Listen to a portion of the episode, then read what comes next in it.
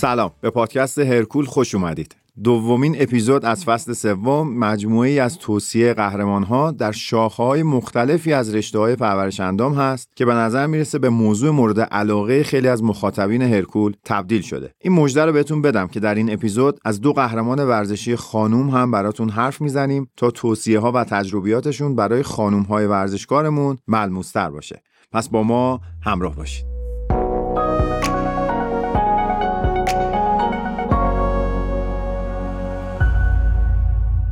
حامی مالی این اپیزود هلدینگ کالای ورزشی آرش وارد کننده بروزترین تجهیزات ورزشی دنیاست که یکی از محصولات پرفروششون های برند AS هست. ماساژگانهایی با قدرت 2500 و شارژ باتری بسیار مناسب که با گارانتی یک ساله ارائه میشه. با این ها می‌تونین در حال تماشای تلویزیون گوش دادن به پادکست مطالعه کتاب و حتی پشت میز کار عضلاتتون رو ماساژ بدین و به recovery شون کمک بکنین. دسترسی به صفحه هلدینگ آرش کافیه که تایپ بکنین آرش underline sport underline holding و ما در caption پادکست هم لینک page شون رو قرار دادیم.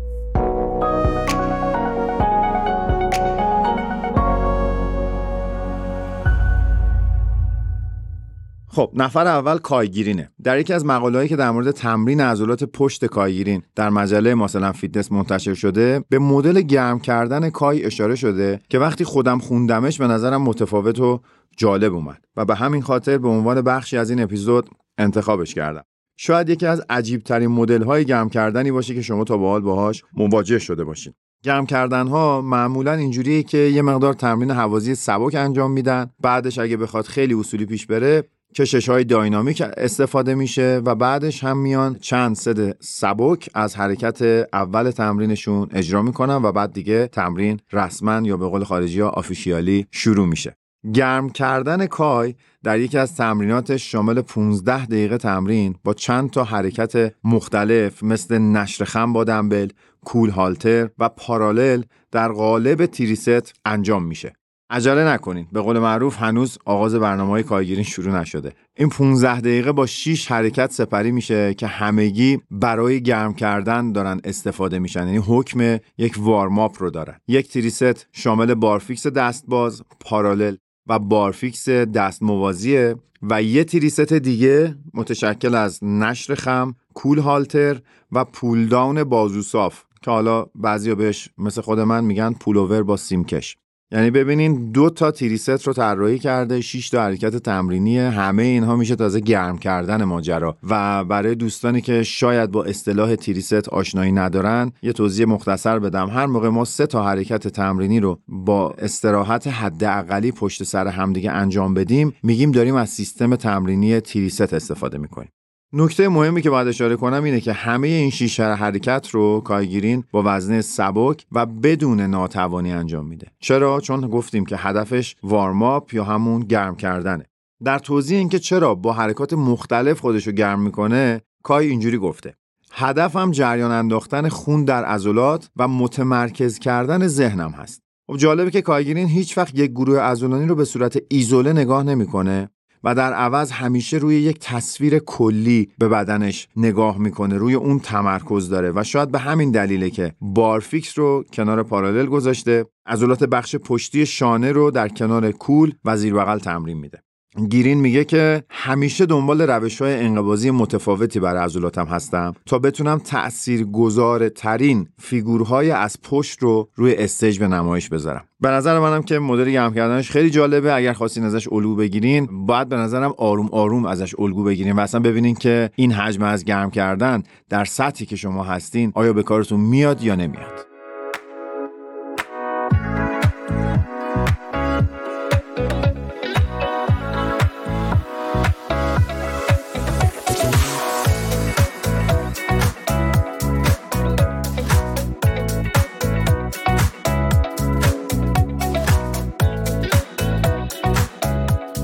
در اینکه آرنولد یکی از بهترین ژنتیک های تاریخ پرورش اندام جهانه هیچ شک و شبهه‌ای وجود نداره اما موضوع فقط دی ای نیست و کنارش باید تلاش و برنامه هم وجود داشته باشه گفته میشه آرنولد یکی از خوشفکرترین بدنسازان کل تاریخ بوده و هست که با توجه به موفقیتش در حوزه های ورزش، سینما و سیاست به راحتی میشه روی این ادعا سهه گذاشت. اینکه خیلی ها تمایل دارن از آرنولد الگو برداری کنن موضوع جدیدی نیست. و راستش فکر می‌کنم دلیل بدنساز شدن احتمالا هزاران و شاید صدها هزار نفر در دنیا همین شبیه آرنولد شدنه. و ما یک اصطلاحی داریم در عامیانه که همه شنیدین. میگن فلانی داره آرنولد میشه رفته باشگاه که آرنولد بشه. و این واقعیتیه که باید بپذیریم و بخشی از ورزش بدنسازی مدیون اسم بزرگی به نام آرنولده. در این اپیزود توصیه آرنولد برای مبتدی ها برای ساختن بازوی بزرگ رو انتخاب کردم. آرنولد میگه توصیهم به تازه کارا اینه که فقط پنج ست از جلو بازو با هالتر به اضافه پنج ست دیگه از جلو بازو با دمبل رو تو برنامه اجرا بکنن که مجموعا میشه ده ست و میگه برای هر ست 8 الی 12 تکرار انجام بدن. آرنولد میگه که تمرکز باید روی درست بودن حرکت و تلاش برای افزایش قدرت باشه و در مورد زاویه حرکت وزنه هم باید مسیرهای حرکتی مختلفی رو هر کسی تجربه بکنه تا در نهایت به یک مدل اجرایی برسه که بیشترین فشار و تنش رو در عضله خودش احساس می‌کنه.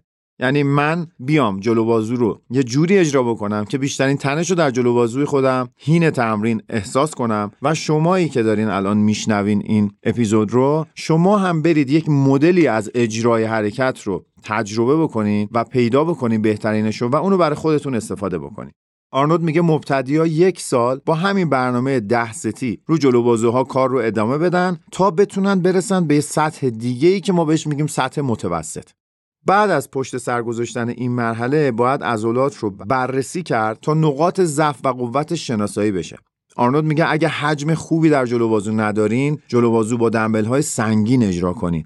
و اگر پیک بازو مد نظرتون هست یا همون حالت قله‌ای که روی عضله جلو بازو هست و همه خوب میشناسیمش همه حرکات رو با دنبل انجام بدین. یعنی برای ایجاد پیک بیشتر تکیه کنین روی استفاده از دنبل ها برای پیک بازو یک توصیه اخص هم داره. میگه از حرکت جلو بازو دنبل تمرکزی و جلو بازو دنبل روی میز شیبدار استفاده کنین. شیبداری که دارم میگم خواهشان با حرکت لاری اشتباه نکنین منظورم اینه که مثلا شیب یک میزی رو مثل پرس بالاسینه تنظیم بکنین روی اون میشینین و بازوها از بدن عقبتر قرار می‌گیره و شما اجرا می‌کنین. چون بعضیا تا میگیم میز شیبدار فکر می‌کنن جلو بازو لاری رو میگیم. در جلو بازو لاری آرنج ها جلوتر قرار می‌گیرن. اصلا زاویه حرکت فرق می‌کنه و تمرکز حرکت با همدیگه متفاوته که ما اون رو در معرفی حرکات تمرینی به خوبی بهش پرداختیم.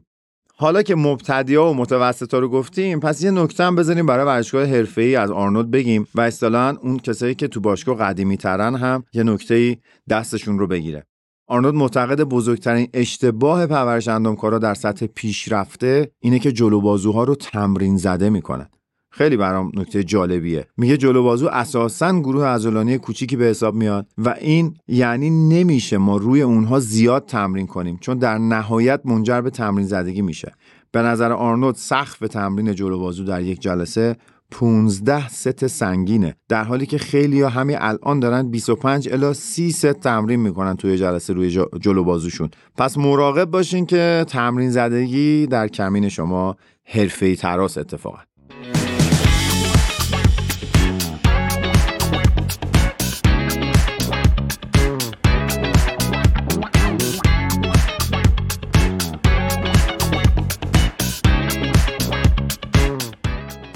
یکی از 17 نفری که در تاریخ پرورش اندام جهان موفق شده مجسمه ساندو رو و به عبارتی عنوان قهرمانی مسابقات حرفه‌ای مثل المپیا رو از آن خودش بکنه فرانک زین هست که در سالهای 1977, 1978 و 1979 طی سه سال متوالی قهرمان بزرگترین رویداد پرورش اندام جهان شده و به جرأت میشه گفت که کم حجم ترین قهرمان تاریخ این مسابقاته. دوستانی که مستر المپیا رو نمی‌شناسن احتمالا دیگه این روزها به خوبی با قهرمان شدن آقای هادی چوپان با این مسابقات آشنا شدن. بالاترین سطح مسابقات حرفه‌ای در رشته پرورش اندام در جهان مستر المپیاست همونجوری که عرض کردم در طول تاریخ کلا 17 نفر از سال 1965 تا امروز که 2022 رو ما همین چند روز پیش مسابقاتش به پایان رسید فقط 17 نفر تونستن عنوان قهرمانی رو کسب بکنن و این نشون میده که خیلی از این آدم ها چند باره قهرمان شدن. مثل آرنولد مثل فرانکسن که موضوع این اپیزوده و افتخار بزرگی برای پرورشندام ایران و آسیاست که آقای عادی چوپان تونستن یک بارش رو به نام خودشون ثبت بکنن که بسیار دستاورد بزرگ و قابل ستایشه. خب برگردیم سراغ بحث فرانک زین. زین طرفدار زیبایی و تناسب بود و علاقه چندانی به حجمهای ازولانی بزرگ نداشت و حتی در دوران قهرمانی اون بعضی از هواداران این رشته معتقد بودند که داورا یه تغییر نگرشی از حجم به سمت تناسب و تفکیک و زیباشناسی پیدا کرده بودن که این تونسته بود قهرمان بشه. این معلم ریاضی که در واقع فرانکسن معلم ریاضی بوده پارالل با و به موازات اینکه پرورشندم کار می‌کرده ریاضی هم تدریس می‌کرده. جالبه که در مورد تمرین و تغذیه هم همیشه حساب شده و با فرمول عمل می‌کرده. با اینکه سالیان سال از دوران قهرمانی گذشته اما همچنان داره منظم تمرین می‌کنه روی فرم مونده و جالبتر این که بهتون بگم مربیگری رو ادامه داده و الانم بسیار زیاد شاگردانی هستن که تحت نظر اون دارن از بدنسازی لذت می‌برن و به قول خارجی ها منتورشون فرانک زینه امروز با کوله بار سنگینی از تجربه نظر جالبی درباره داروهای بدنسازی داره. زین معتقده که اگر کسی متغیرهای لازم رو برای رشد تحت کنترل بگیره و به اندازه کافی صبوری به خرج بده. زیر این صبوری احتمالا باید دو تا خط پررنگ کشید که روش تاکید بشه. به صورت طبیعی اون وقت می‌تونه به اهداف خودش برسه. این اعتقاد فرانک زینه. اینجا یه پرانتز باز کنم و بگم منظور زین اهداف مسابقه ای نیست به طور قطع و در مورد بدن ورزشی و سالم و در عین حال زیبا داره صحبت می‌کنه. اون میگه که نیازی به مصرف دارو ندارین. چون اینها یعنی اینها اشاره به داروه. چون داروها تسهیل کننده نتایجی هستن که شما به مرور زمان به اون خواهید رسید. مردم امروز خیلی کم حوصله شدن و برای نتیجه گیری تعجیل می‌کنن. اما اگر دنبال طول عمر بیشتری هستید باید صبورتر باشین و در واقع سه صدر داشته باشین. همه چیز تدریجی اتفاق میفته و تمرین هم باید در همین قاعده باشه. نمیشه یه شبه ناگهان به یک هدفی رسید. دیگه موضوع مقدار وزنی که جابجا می‌کنید مطرح نیست. این جمله که زن حرفاشو با این تموم کرده. یعنی چی؟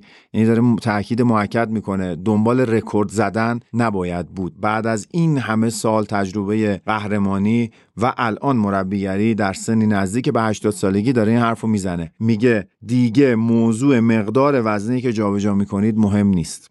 به نظر من برای اهل تفکر خیلی نکته قابل تعملیه شنیدن توصیه ها از کسی مثل فرانک زین که دیگه خاک این رشته رو خورد و از پر افتخارات این رشته است برای خود من خیلی معنی دار بود و نشون میده که چطور میشه نگاهی متفاوت از آنچه که در جامعه شاید رایجه داشت و شاید به اشتباه نباید همیشه همرنگ جماعت شد. شاید جماعت همیشه مسیر درست رو نمیرن. اگر یه مقدار منطق بیاد و یک نظری مثل یک کارشناس اینچنینی بیاد و اینقدر با منطق انتباق داشته باشه می‌تونیم مسیرهای سالمتر و مسیرهای طولانیتری رو با همدیگه طی بکنیم توی ورزش بدنسازی.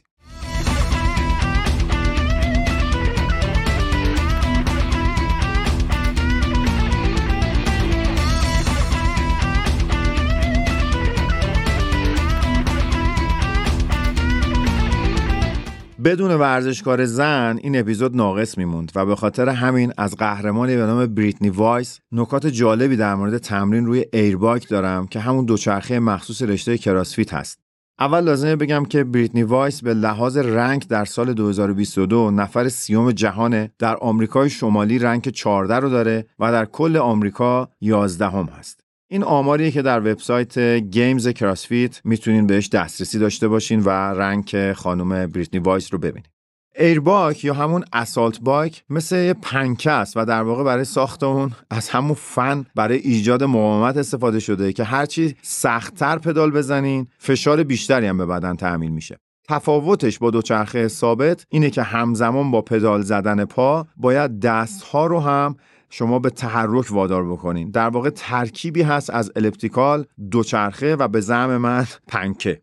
و چون دست و پا همزمان کار می‌کنه یه تمرین فول بادی حساب میشه و خیلی سختتر از چیزیه که به نظر میاد. اینو حتما من بهتون قول میدم. اون دوستانی که اینو تجربه نکردن وقتی روی اسالت بایک شروع کنن تمرین کردن متوجه میشن که چه دستگاه نفسگیری می‌تونه باشه. بریتنی معتقده که اسالت بایک برای افزایش و ساختن توان حوازی خیلی مفیده. خودش میگه رابطهش با این دوچرخه یک رابطه خاصه جوریه که تلفیقی از عشق و نفرت رو با همدیگه داره.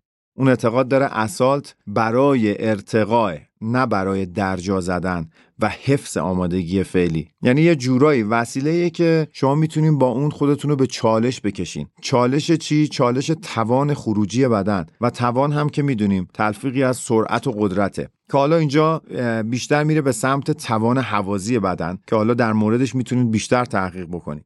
یکی از تمرینات مورد علاقه خودش روی assault bike انجام 20 الی 30 ست interval یه که نسبت یک به یک داره. اگه یادتون باشه در اپیزود HIIT توضیح دادم که نسبت یک به یک یعنی برابر بودن ست تمرین با میزان استراحت.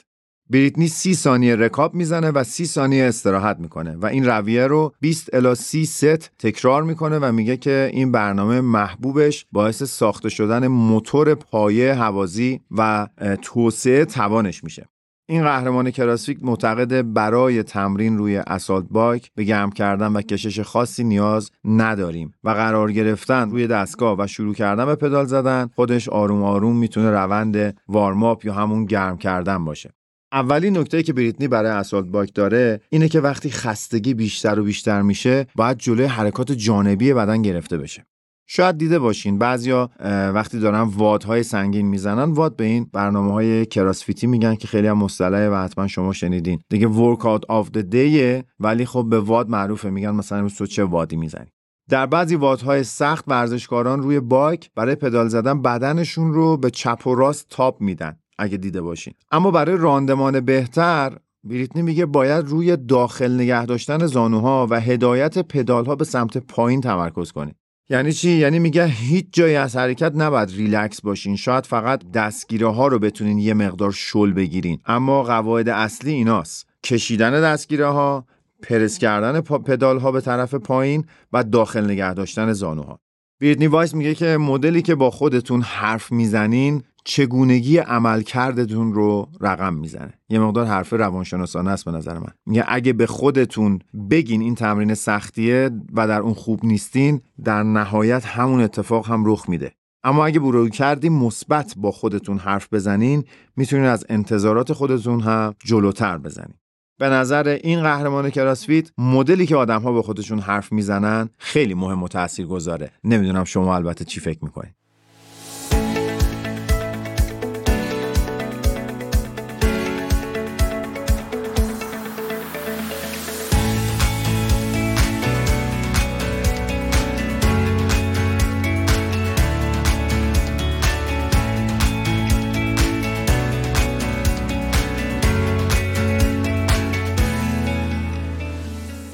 Janet Layug.